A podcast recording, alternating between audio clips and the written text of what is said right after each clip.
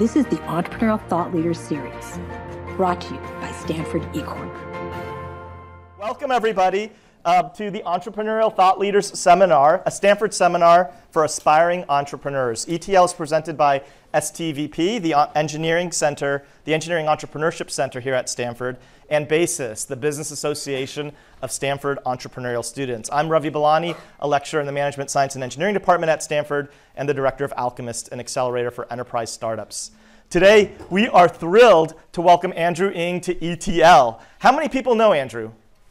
Okay, so Andrew really doesn't need an introduction, but we will give one anyways for those who don't. Andrew is truly a child of the world. He was born in the UK to parents who emigrated to the UK from Hong Kong, but was raised in Hong Kong and Singapore.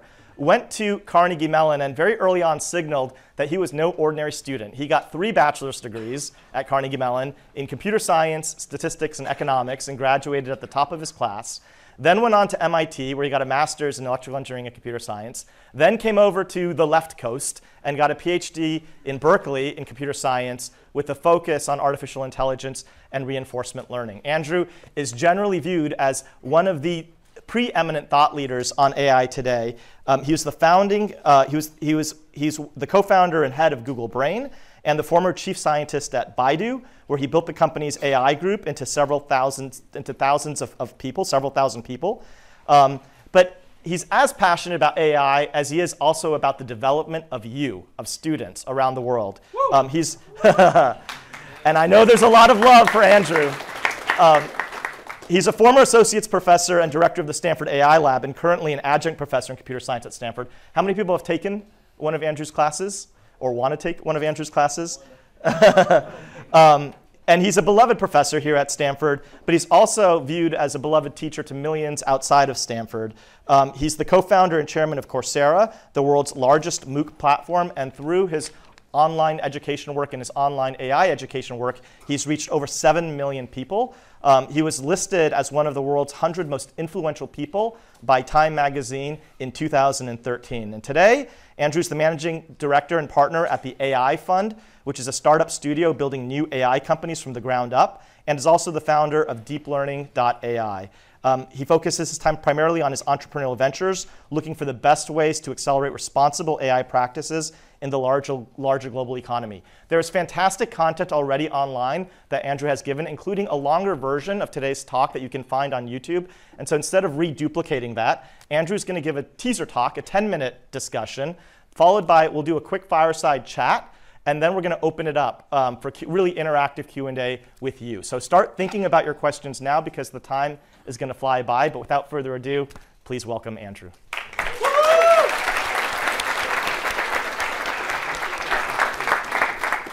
Thanks a lot, Ravi. Um, thanks. Good to see everyone here. Can everyone in the back hear me okay?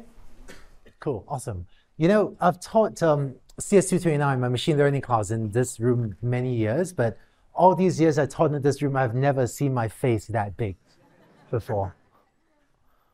Um, what I'd like to do today is chat with you about opportunities in AI. So one of the difficult things to understand about AI is, um, is a general purpose technology, similar to electricity, meaning it's not useful just for one thing, it's useful for a lot of different applications. If I were to ask you, what is electricity good for? It's almost hard to answer that because it's useful for so many different things, and, and AI is like that too. So um, one of the major trends that we've seen in the last year, few years, is that prompting is revolutionizing AI application development. And I want to just dive a little bit deeper into this because I know this is an engineering class. I know many of you may be from an engineering background. I'm going to just go a little bit deeper than this into this than, than, than I might otherwise.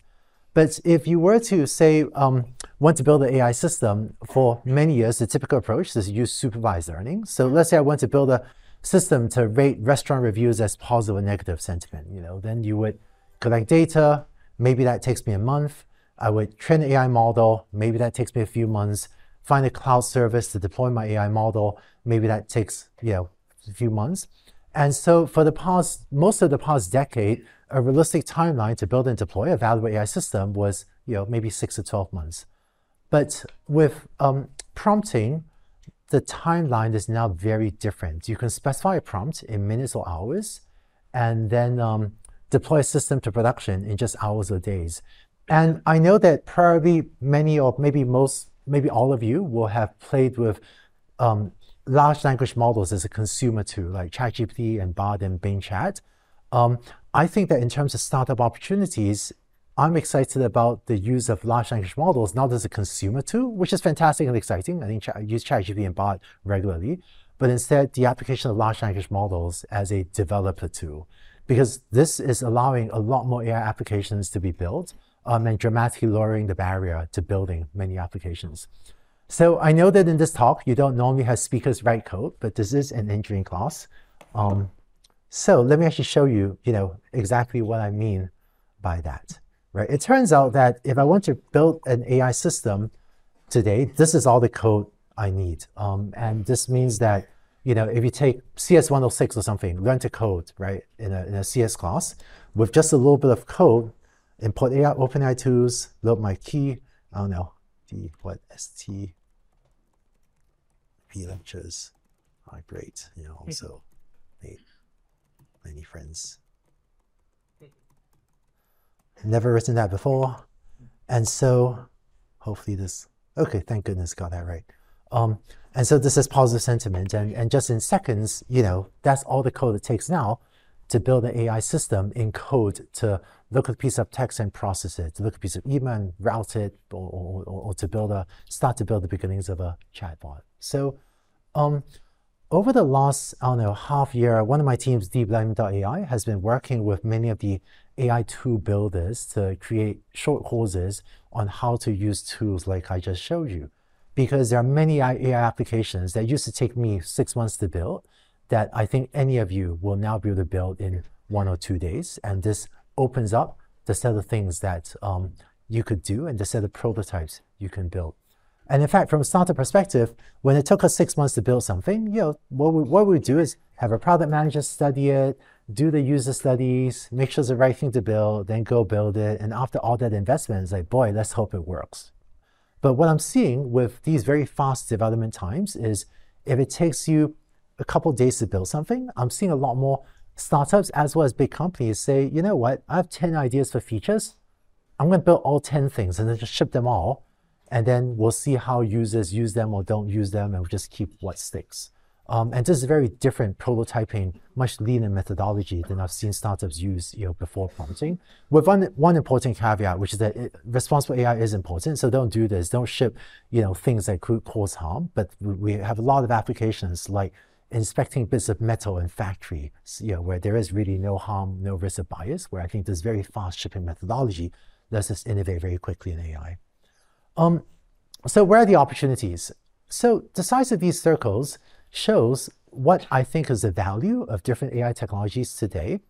Um, supervised learning started to work really well about a decade ago at labeling things, such as label this ad as is it something you're likely to click on or not, or label this X-ray um, with you know what's the medical diagnosis. And supervised learning for a single company like Google is worth more than 100 billion dollars a year, and there are millions of developers working on it. And it might even grow in the next three years to double, say. So massive momentum, lots of applications to be figured out. And then generative AI is a new entrance where, frankly, the revenue, the value of the revenue from generative AI today is much smaller. But given the amounts of interest and excitement and commercial interest, I think it will much more than double in the next three years. And three years is an artificially short time horizon. I think if we were to look out six years, if it continues to compound at this rate, maybe the value from generative AI will, will you know, even start to approach that of supervised learning. But um, all that room for growth, the light shaded region for supervised learning or generative AI, which are probably the two most important tools today, are where there are a lot of opportunities um, for any of us to identify and build to concrete use cases. And what I hope you take away from this talk is um, AI technologies are general purpose technologies, meaning that they're useful for many different tasks. When supervised learning started to work well about a decade ago, it actually took us a long time. It took us annoyingly long over the last decade, and it will be take us annoyingly long over the next decade to figure out use cases for generative AI. But do you want to use this to make ships more efficient or for medical diagnosis or for education product recommendations or something else? It took, we're still figuring out concrete use cases for supervised learning. And even though we're not yet done doing that, we have another fantastic new tool, generative AI, that even further expands the set of things we now do with AI. Um, and you know, one important caveat, which is there will be fads along the way. How many of you remember Lensa? Raise your hand if you do. Wow, almost no one. That's fascinating. So Lensa's revenues took off like that through last December. Um, it was this app that could let you upload a few pictures of yourself and draw a cool picture of you as an astronaut or a scientist or something. Um, and it was a really good, really hot product until last December, after which its revenues did that. And I think that's because Lensa was one of what will probably turn out to be multiple thin software layers built on top of someone else's very powerful API. That was a good idea. People liked it, but it wasn't a long-term defensible business. And when I think about generative AI as a developer platform, um, I'm reminded of when you know Steve Jobs gave us the phone, right? Um, and shortly after, someone wrote an app that I paid 199 for to do this, to turn the phone into a flashlight. And this was also a good idea. It was a great product, but it just was not a defensible business either because it was a very thin software layer built on top of someone else's very powerful development platform. Um, but in the same way, after we got the iPhone, after we got the smartphone, someone else figured out how to build Uber, Airbnb, and Tinder, much longer term, defensible, very valuable businesses that are still standing the test of time. And I think we have those opportunities as well to build long term, valuable franchises, uh, businesses on top of generative AI. So, wh- where are the opportunities? So, I felt, uh, yeah, I, I, feel, I felt years ago, but even more strongly now, that because of emerging AI technology, there are a lot of projects that are now possible that were not possible, you know, one or a handful of years ago. And um, I wound up starting AI Fund, which is a venture studio that sequentially works with entrepreneurs to start companies. We actually average about one startup a month now, um, because I felt I previously, as, as Ravi mentioned, uh, previously I had led AI teams in Google and Baidu, and even and, and having led AI teams in big tech, I couldn't see how I could possibly operate a team in a big tech company to pursue the very diverse, very different sets of opportunities that I saw and, and wanted to pursue, and starting different startups to pursue those valuable projects seemed more efficient than having one company, even a big tech company, go after such a large set of resources. Um, but having said that, I think uh, AI and generative AI also offers a lot of opportunities for incumbent companies, uh, which often have a distribution advantage Right? where exactly are the opportunities? So this is what I think of as the AI stack. At the lowest level is the hardware layer. Uh, very valuable, but also very capital intensive, needs a lot of resources to build and very concentrated. So I'm sure there'll be valuable startups built there, but I personally don't play there because of how capital intensive and how concentrated it is.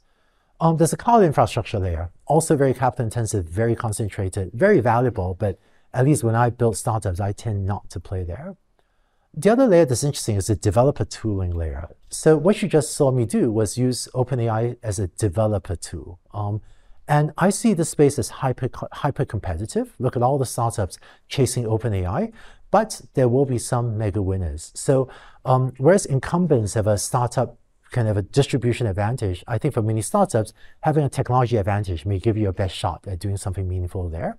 So I personally tend to play here only when we think we have a technology advantage because that buys us a better chance to be to become one of the huge winners.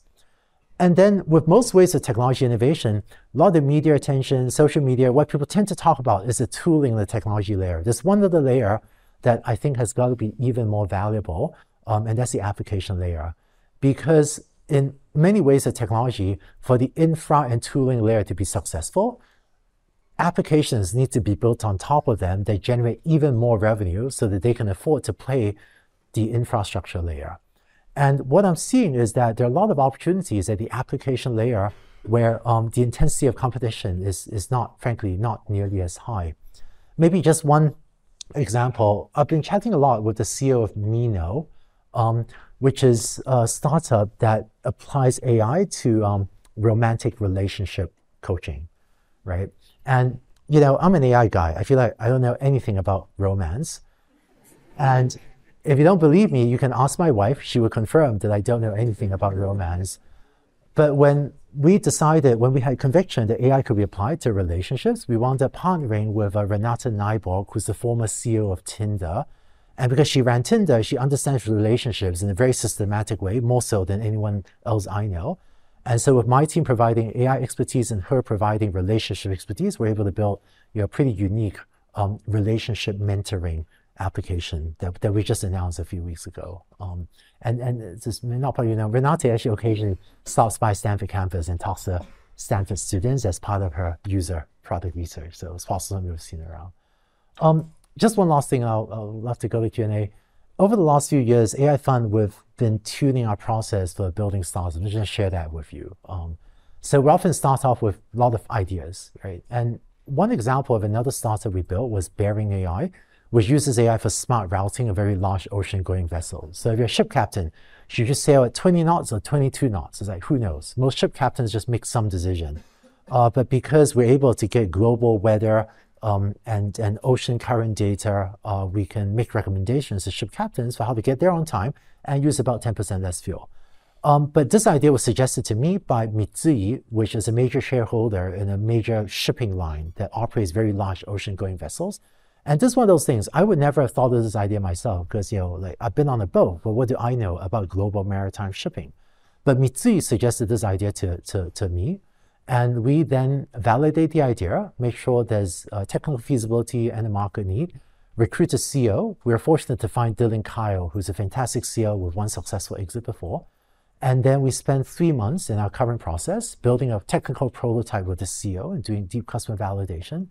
If it survives, uh, two thirds chance of surviving, one third chance of not surviving. We then write a check in that allows the company to build, hire executives, build an MVP, and off it goes to raise additional rounds of capital. Um, and I think uh, this is what we, and so Bearing AI, well, now it's actually, there are now hundreds of ships on the high seas uh, guided by Bearing AI. Ships guided by Bearing AI have sailed 75 million miles, which is the equivalent of going 3,000 times around the planet, and save about half a million dollars in, in, in fuel costs per ship per year, in addition to significant carbon emissions. I think we'll save about, I want to say about a million tons of CO2 emissions um, so far. Um, but but this kind of idea that like what I would never come up with this idea myself, but I've learned that my swim lane is AI. But when I work with experts in other sectors, there are often these exciting opportunities that are very valuable. But frankly, how many groups in the world are experts in AI and shipping or experts in AI and relationships? I find that the competition intensity at the application layer is often much lower. And then just one last thing, kind of, you know, just full, full, full disclosure and something that I hope all of you will do too.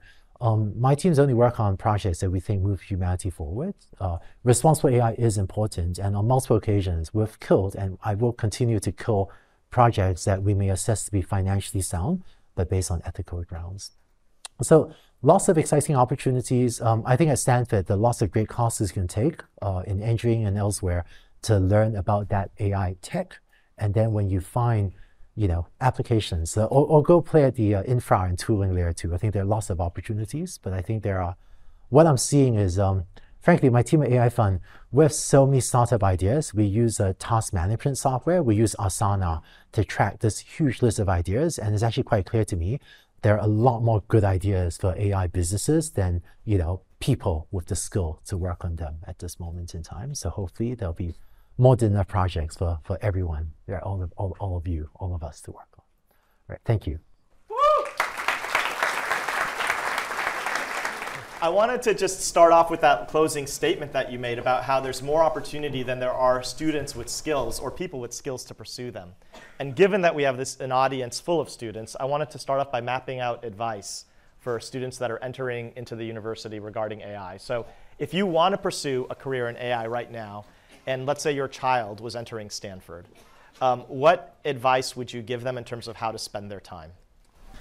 Yeah, so, you know, there's one thing that's actually really worth doing when you're Stanford students, um, which is take classes. Because it turns out that I feel like there's actually one pattern I see uh, for both undergraduates and graduate students, including PhD students, which is there's so much exciting stuff to do, you just want to jump in and do it, right? In fact, I've seen um, undergrads in their freshman year, you know, try to join a research lab and start doing work in AI. That's okay, nothing wrong with that. But it turns out that while project work is one way to learn, coursework is, I think, an even more efficient way to learn, especially when it comes to mastering the fundamentals, because professors will put a lot of work to organize the material in a way that's efficient to, to, to learn and digest. So I would say, you know, take classes in, in AI technology or in entrepreneurship and gain those skills. Um, I, I've seen students jump in and then if you are trying to work in the research lab without strong skills, you end up you know, like labeling data or something, which is fine. You learn some things, but you actually learn a lot from, from taking courses. Um, and then in addition to that, after you start to master the foundational skills, after you know how to use AI technology, or you know, then as you start to practice, find exciting use cases across campus. Um, I do a lot of work, you know, over with uh, people over in climate science or in healthcare to take my AI expertise and then marry it with a different discipline that I'm not expert in to find exciting applications. And hopefully that type of uh, practice will help many of you find, find exciting projects to work on as well. Do you need to take technical classes? Would, do you think you need to uh, take computer science classes if you want to pursue a career in AI? Um, need is too strong, but I definitely encourage you to take technical classes. Um, I think we're moving toward a world where, frankly, I, you know, at some future point, I think everyone should learn to code, or rather, I think it'll be useful for everyone to learn how to code for a couple of reasons. Um, everyone has access to data, right? This is different than the world used to be even a few years ago. And especially with generative AI, your ability to get something to work is um, much higher than ever before. The barrier to entry is much lower than ever before.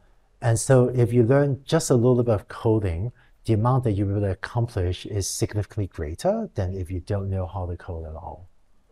And, and are there any skills that separate out the great AI founders? I know AI right now is is is like it, it, it's it's a sea that's rising all boats. But uh, if you separate out the great ones from the good ones, are there any salient skills that you notice that the great AI CEOs or founders have that the good ones don't? Maybe since you said AI, I would say is often technical depth. It helps okay. a lot. But I want to give a different answer if you say great founders aren't great AI founders. But I feel okay. like AI is evolving rapidly, and we definitely have lots of entrepreneurs that you know pitch the VCs without really knowing what they're doing, and the smart VCs can sniff it out quite quickly, and it makes a huge difference. I think the technology, unfortunately, you know, is like somewhat complicated uh, for a lot of applications. So a team that actually knows what they're doing will execute an AI project ten times faster you know, than a team that doesn't. And 10 times is not a made up number. I literally see people take a year to do something. like, oh boy, I know that other team would have done, performed this level in, in two weeks or maybe a month. Um, so for many AI startups, application startups, infra startups, you, you kind of have to know what you're doing. So it doesn't have to be you. If you're a technical co-founder, maybe that's okay. And then the second thing I see among many of the great founders, um, uh, speed. I find that as a startup, you'd be surprised when you hang with the great founders, the sheer speed of decision making. Um, uh, and you know, I, I, sometimes talk to people from big companies, and they'll say, "Oh, we move so fast." But when I kind of sit them side by side, how long does it take you to make this decision? Then I talk to a great founder, how long does it take me to decision? Maybe here's one story. I was chatting with the Meeno CEO, of Renate Nyborg, former CEO of Tinder. I was on the phone with her one day and she was making a major architecture decisions. Just architecting this thing. You know, there are basically two architect, two major software architectures under consideration, and the team had laid it out, listed out some pros and cons. Got on the team with me and some of my friends and said, these are pros and cons. And then, I, and then uh, one of my, uh, uh my, my, my CTO AI fund and I said, you know, we're not sure, but here's some reasons we prefer architecture A. And then Renate said, okay, guys, done, decision made, go and implement, you know, architecture A. And, and after I thought, well, did Renate just make a massive engineering decision in basically 30 seconds? And, and, and, and she did. And I realized afterward, I don't think there was a better way to make it because it's not as if, you know, if, if, if the company waited another week, would have been a high quality decision. And if it was wrong, I'm sure they would fix it, you know, the next week. But until you've lived through the speed of a, of a, of a great business. Most people, I know so many people that think their organizations are fast, but when you stack them up to the real speed of a fast moving CEO, they have never actually seen speed in their life. One important caveat, do be responsible. I know that move fast and break things sometimes, you know, is, is the wrong approach. So tremendous speed when you are not being callous with, with people's lives and livelihood and, and things that could cause real harm. But so long as there's that important caveat of responsible AI, um, many of the great CEOs move faster than most people realize people can move. And so let's just double click on that, on the, this theme of responsible AI, just because I know this is a hot topic that maybe, maybe people are thinking about, which is um, you are clearly on the side of AI for good, for responsible AI. Uh, many of your brethren, um, like Geoffrey Hinton and other famous leaders in the AI space, um, have come out and, uh, and are concerned that the pace of AI development will become an existential threat to humanity. So much so that famously there was a petition signed by Elon Musk and Steve Wozniak and many thought leaders asking for the halting of the foundational, the, the deepest foundational models of AI for us to sort, for society to sort of catch up. You did not sign that pledge. Um, can you share a little bit more detail about that? Was that a difficult decision for you to make? And can you share more details about why you didn't join them and what your philosophical view is regarding if AI poses an existential threat? So, I honestly don't see how AI poses any existential threat to, to the human race. Um, we know AI can run amok. You know, self-driving cars have crashed, leading to tragic loss of life. Uh, automated trading crashed the stock market. So we know poorly designed software systems can have a dramatic impact, and responsible AI is important. But recently, I sought out, um, you know, people like Geoff and, and others that were concerned about the question of AI extinction, and I tried to understand why they thought this way. Some were worried about bad actor using AI to create a bioweapon. Others were worried about AI evolving in a way that inadvertently leads to human extinction, similar to how um, we as humans have led to the extinction of many species through simple lack of awareness sometimes that our actions could lead to that outcome. But when I tried to assess how realistic these arguments were, I found them to be vague and non-specific about how AI could kill us all. And I think that I found frustratingly, frankly, that um, trying to prove AI couldn't is akin to proving a negative. And I can't prove that superintelligent AI won't be dangerous, but I can't seem to find anyone that really knows exactly how it could be. Um, and uh, but but but I do know that humanity has ample experience controlling many things far more powerful than any one of us, like corporations and nation states. And there are many things that we can't fully control uh, that are nonetheless safe and valuable, like airplanes. You know, no one can control an airplane; it's buffeted around by winds, and the pilot may make a mistake. But in the early days of aviation, airplanes killed many people. So we learned from those experiences, built safer aircraft, devised rules by which to operate them. And today, most of us can step into airplane without fearing for our lives. And I think it will be like that too for AI. So I think the AI extinction I find to be very unfortunate. What I'm seeing, because you know, doing some work in K-12 education as well, what I'm seeing is that kind of really unfortunately, I see high school students now considering working in AI and some will say, AI seems exciting, but I heard it could lead to human extinction, and I just don't want to be a part of that. And so I find that the overhyped AI extinction narrative is doing real harm. So I'm really concerned about that. Thank you, Andrew. One more question, then I'm going to open it up, which is I loved the detail on the low hanging fruit opportunities. I know that's on everybody's, all the entrepreneurs' minds of what to pursue. And so I appreciated the attention and the presentation on that. I wanted to ask about what's going to be the next big technology shift in AI because things are changing so rapidly, especially as the models now are getting smaller and open sourced. Um, it feels like we've already conquered language. Visual AI is getting very, very good. What's next? What are you seeing that's around the corner that others might not be aware of? Yeah, you know what, done it about six, several months ago. I was predicting visual AI is coming next, but now everyone's all right. Visual, so I guess got to come with something new. but but, but in, in, all seriousness, I think visual AI would be much more about the analysis of images rather than just generation of images. But I think we're at like the GPT two moment for visual AI. is not yet working, but I think it will work much better, and this will impact self-driving cars, for example, when we can finally you know solve problems in the long tail. Uh, so, um, and then I think actually one one other thing that um, I wrote about just today in a newsletter called The Batch is I think one one one thing that many people find controversial, but I think is coming, is the rise of edge AI. And I know this is controversial. Many of us were trained to write SaaS software, you know, lends itself nice to subscription business model. Um, how do you even find people? Like, how do you even hire engineers to write desktop applications? Like, who even does that anymore? But I think that um, uh, because of um, for, for, for various forces, including privacy, I think that in the next few years, we'll see more AI applications uh, running at the edge, meaning on your laptop or, or, or, on your cell phone. So I think that'll be coming. Um, and then I think there'll just be a lot of work coming in the application layer as well. Okay. I want to open it up to the students. You're the reason why Andrew's here. Um, you mentioned that the on your slides you put the potential from reinforcement learning or the general value as, as a dot relative to um, the potential for unsupervised learning. Do you think there is still potential for generalist agents like Gato and other reinforcement learning models in society and in your AI stack for startups? So, so okay, so technically, um, large language models are trained using reinforcement learning and unsupervised learning and supervised learning. But leaving that aside, I feel like I, am not convinced that reinforcement learning is near a breakthrough moment, at least in the next small number of years. Um, a lot of excitement about what we could do in reinforcement learning applied to robotics. A lot of our you know CS faculty, right, Chelsea Finn, Emma Brunskill, many others are doing exciting research there. But we do have a data problem. Um, so it turns out that text on the internet sounds a lot like text on your documents. So we can learn from lots of text on the internet to do really well on your text documents. And images on the internet look a little bit like images that you care about. So we have a lot of data. But because every robot is different, um, I'm struggling, many, many people are struggling to see how to get enough data to have the usual recipe of scaling up data and compute, where for reinforcement learning. And people are working on it. Um, over the weekend at the CS faculty retreat, um, uh, you know, there was a talk, uh, I think, well, who, who gave the talk? Shoot, I'm blanking was uh, on, on, on how to do this, on, on early ideas of how to do this, but I think we're still a few years away from, from breakthroughs in th those breakthroughs in reinforcement learning.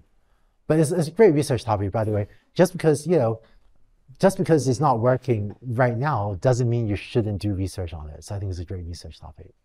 So uh, I just want to know your thoughts about what are the security concerns which is coming up um, by you abusing that like LLM models, like all these new attacks like prompt injections, data leakage, jailbreaking. So what's your thought around that? Like, yeah, how can so, we like safeguard against those kind of attack? Because it's just starting up this new technology. So I'm assuming there's more things which will come up.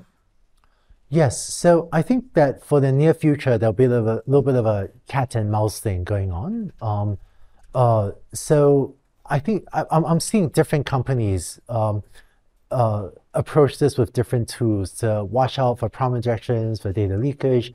Actually, DeepLearning.AI is actually working with a partner on, on some things that, that hopefully will announce very you know in, soon on, on a portfolio of tools. Um, by the way, those of you that have not yet you know done it, go go and fool around with prompt injections. See if you can get an LM you know to do something. Well, don't don't don't do something actually harmful, but it's, I actually find it kind of intellectually interesting whenever I use an LM to prompt it to see how robust the safeguards actually are. And, and, and if you actually look at the older language models a year ago, it was super easy to get the older models, um, you know, frankly, to give you detailed directions to do things that it should not give anyone detailed directions to do. But the more modern language models are much harder, but it's still sometimes possible. Um, sorry. Oh, but what, what, I'm seeing as well, for a lot of corporations, a lot of corporations, because of these worries, will ship internal facing product first. Uh, because presumably, you know, if, if it says the wrong thing to your own employee, more understanding, less likely to scandal, and test products internally for quite a long time, or even build capabilities for safe internal use before turning out to, to, to external use. But I do see different companies, um, yeah, different tools for, for, for trying to address these. Terrific. Next question. Thank you so much. Um, hi there. My name is Chinat, um, and I'm an international student from Hong Kong. I'm curious to ask because you know I'm hoping that after I graduate, I can hopefully go back home to work closer with family. But at the same time, I feel like by going back, I'm closing a lot of doors behind me. Um, because for example, in Hong Kong, for example, you can't access ChatGPT without a US number, which makes access to some of these resources really difficult. So I'm curious to see what are your thoughts about navigating this complex modern landscape.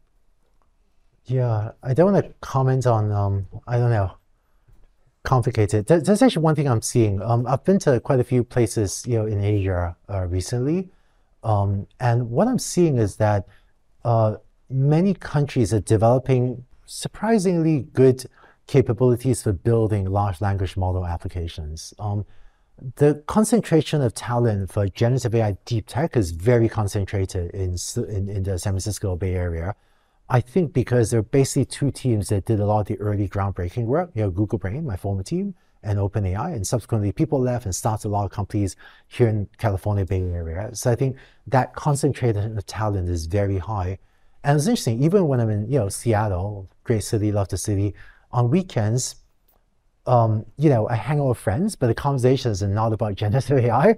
Whereas here, you kind of if you go to a coffee shop, uh, actually, uh, one of my friends was visiting from um, Taiwan, so he was hanging out with us for a week. He went back and he said, "Yeah, I went to a coffee shop and you know there was no one talking about AI. That's so weird." Um, so at least at this moment in time, there's really heavy concentration, but I see less the deep tech layer, but the application layer, I see that skill set developing quite quickly globally as well. Oh, and I think the opportunities in a lot of places will be local opportunities. So the shipping company that we built, we built it with a Japanese company uh, that happens to operate global lines of shipping. So I think a lot of the businesses will be, you know, playing locally where that country or that geography is strong. Uh, those, those businesses will be more efficient to build in places other than Silicon Valley. Because where do I go to find a large seaport, you know, here to, to, to do that type of work? Hi, Andrew. Thank you so much for your time. My name is Komo. I wanted to ask you if you think we'll ever reach a threshold on human dependence for AI, or if you think it'll just continue to grow exponentially. Um, so I think we already really, really depend on tech, right? Imagine if, you know, if the internet were to shut down, I think people would die. I don't think that's exaggerated. I mean, but but but seriously, think about you know how we get food, supply chain, healthcare. If the internet were to shut down, I think that will lead directly to, you know, um, uh, what happens to our water system, right? Healthcare system. Uh, so, and I think that technology is very useful, and so long as um, uh, the supplies remain reliable, um, uh, uh, I feel like it, it's, it's, it's okay to depend on technology. I mean, heck, I wish I don't know, without dependence on agriculture system, would how many of us would be able to farm and hunt enough food to keep ourselves alive? Maybe, maybe we could do it, but it's pretty challenging. So I think dependence on tech seems it's going to keep on growing for a while. But do you think there'll be a moment where there's a difference in that relationship, not just in degree, but in kind? You know, the famous singularity point where we don't even know what we don't even know about how technology is developing. Do you think that will occur? Yeah, you know, the technological singularity is one of those hypey things that I don't even know what it means. So I, I, I it's one of those. It's exciting science fiction, but as an engineer and scientist, I don't know how to talk about it. Um, it turns out there are a few terms in AI that are vague and undefined, but there are a lot of emotions, a lot of excitement about it. Um, and I, I don't really know how to think about those things in a systematic, rational way. But I, I think our, I think our actually, there's actually one thing.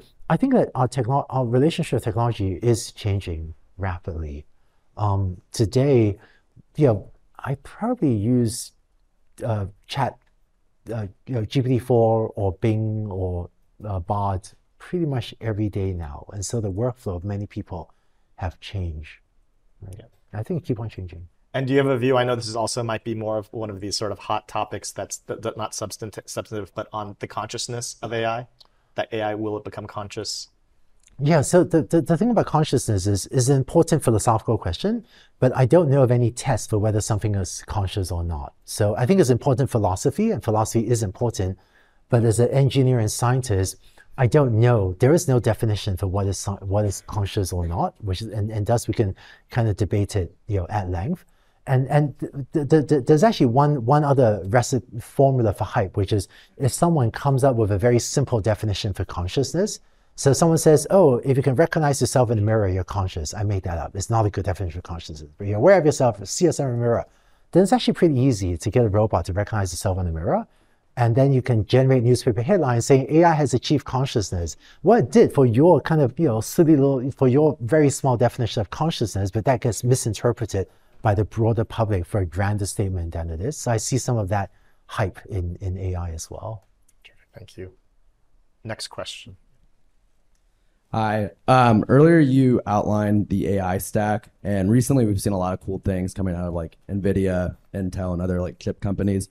I'm curious on what your thoughts are on what companies like AWS and Google, like in the infrastructure layer, need to do in order to make like AI and enterprises and business really effective and possible. Sure, boy. So there's a lot going on in that space. Um, by the way, you mentioned uh, uh, Intel and Nvidia. I wouldn't. I think I'm actually seeing really exciting work from uh, AMD as well. I've been pretty impressed by the MI200, MI250, and, and, uh, and I'm excited about the MI300 GPUs coming out as well. And I think the ROCm stack is becoming, you know, not parity with CUDA, but better than most people give him credit for. Um, uh, but in terms of uh, AWS and Google, so it turns out that if you were to use a lot of the LLM startup tools, um, the switching cost is actually pretty low. So if you were to you know, start with one LM API call, if you want to switch to a different LM provider, the number of lines of code is actually pretty low, so there are low switching costs. But it turns out that Azure and Google Cloud um, and AWS are fantastic businesses because once you build on any of these clouds, you know, the switching costs tend to be very high because you have so many API host integrations. So that's why I think that a lot of the um, startups selling API calls still have, you know, some work to do to, to, to find a business model uh, uh, that may be somewhat more defensible. Uh, I think uh, um, I think that um, OpenAI's ChatGPT Enterprise that feels like a you know more defensible business than just selling API calls. By the way, Sam was actually a Stanford undergrad. He, he actually interned. He's a CURIS in my lab, so a lot of Stanford roots. But he's a smart guy. I'm sure he'll figure out. Confident he'll figure out some good directions. Um, yeah, and then I think AWS and GCP and Azure are all um, uh, racing to continue to develop uh, LM capabilities and make it easier to use and bring in more customers. And yeah, it's very, very dynamic space. But and, and, and as AI gets democratized, um, it feels like things are shifting more towards compute um, and data as as as predictors of success. If that's the case, do you think the locus of innovation shifts from academia to industry, where the companies are going to really be dominating at the forefront of AI? Yeah, so what I'm seeing now is that there's a subset, but there's a small subset of things that are easier to do in the big tech company, which are the ones that require massive compute resources. And I do think people's perceptions are distorted because, frankly, I've been on the big tech companies before, right? So I understand, you know, marketing and big tech companies. But standard big tech company marketing is, look, you need the data, you need the compute, only we have it why don't you just give up and don't compete with us, right? And or even or come apply for a job and come work with us. That is, this has been the explicit PR strategy of at least one big tech company because I know, you know, what was discussed internally exactly at that big tech company. So I would say don't buy into that marketing message. It is true that there is a subset of work that requires massive capital, uh, uh, training, training in very large foundation models. That is much easier to do in a big tech company than in academia like Stanford. But that's a small subset of all the all the happenings in AI, and there's plenty of work um, at Stanford at the application layer. It turns out because of scaling laws, uh, we're actually pretty good at predicting what will happen for very large models by training on more model size models. So very good scientific work can be done at much smaller models. And then also, you know, I, I, I routinely run kind of, you know, models on my laptop for inference, like a I don't know, when I'm on an airplane, you can run like the 7 billion llama model on your laptop, right? And so there's actually a lot of stuff that you, you, you could run on, a, on your own personal computer. Terrific, thank you. Next question. Thank you, Andrew.